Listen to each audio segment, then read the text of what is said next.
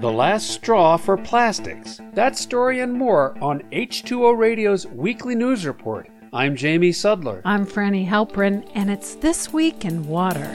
The seven states that make up the Colorado River Basin failed to reach an agreement last week on how to reduce their water consumption so the system avoids major disaster. The federal government had told the states that by the end of January, they needed to agree how to cut about 30% of the river's overall allocation, or the Bureau of Reclamation would step in. The Fed's goal is to prevent the reservoirs made by the Glen Canyon and Hoover dams from falling to extremely low levels at which generating electricity and releasing water downstream would be threatened. Six of the seven basin states Colorado, Wyoming, Utah, New Mexico, Arizona, and Nevada did submit a proposal to which California didn't agree. California rejected the other states' proposal because it would require water users, particularly farmers in the Imperial Valley, where much alfalfa, fruits, and vegetables are grown, to reduce their consumption below what they are entitled to by law. The state released its own plan containing much lower cuts than offered by its neighbors. CNN reports that California had proposed studying what the system would look like if Phoenix, Las Vegas, and other cities were cut off from Colorado River water. Rhett Larson at Arizona State University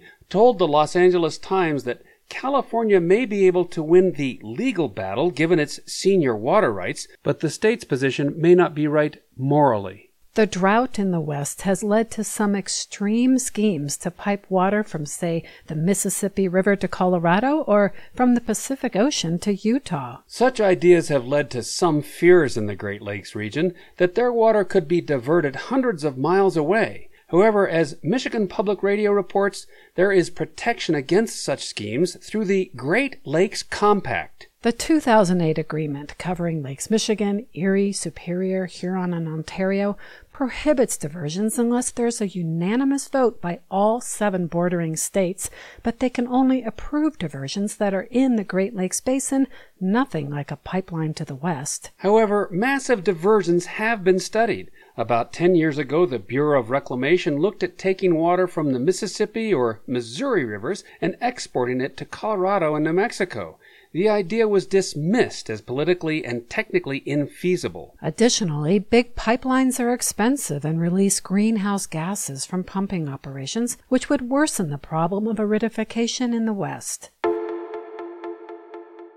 In the new HBO dystopian drama The Last of Us, global warming has caused fungi to mutate and turn humans into zombies. It is, of course, a work of fiction, but according to a new study, the series contains a warning about climate change. Most fungi don't pose a threat to human health because our body temperature is too high.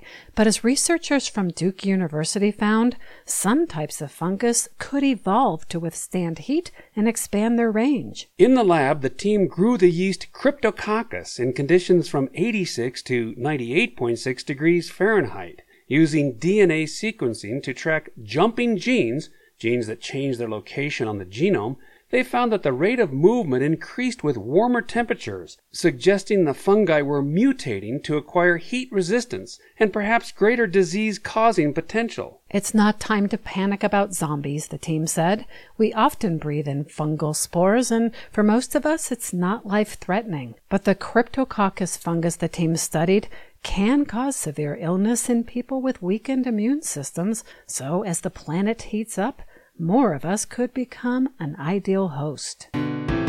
And finally, in our polarized world, the debate over straws sucks. Environmentalists decry how the single use plastic pollutes waterways and harms marine life, while others complain paper alternatives collapse mid milkshake.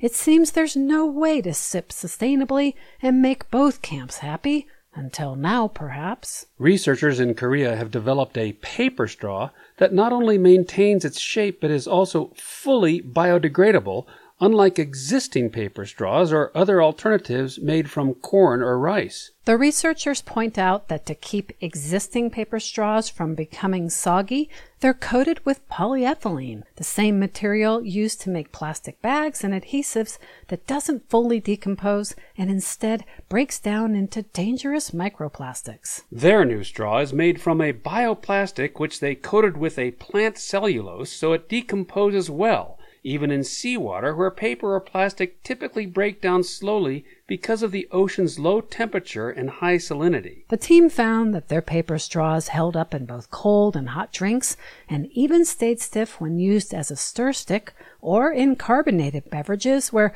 bubbles have made other paper straws sag. Many places in the US and EU have implemented regulations on single use plastic straws, but the researchers are optimistic their solution, which will be easy to mass produce, could be the last straw in that controversy. That's it for this week in water. Support comes from Wright Water Engineers, providing water resources engineering in Colorado and beyond for more than 60 years.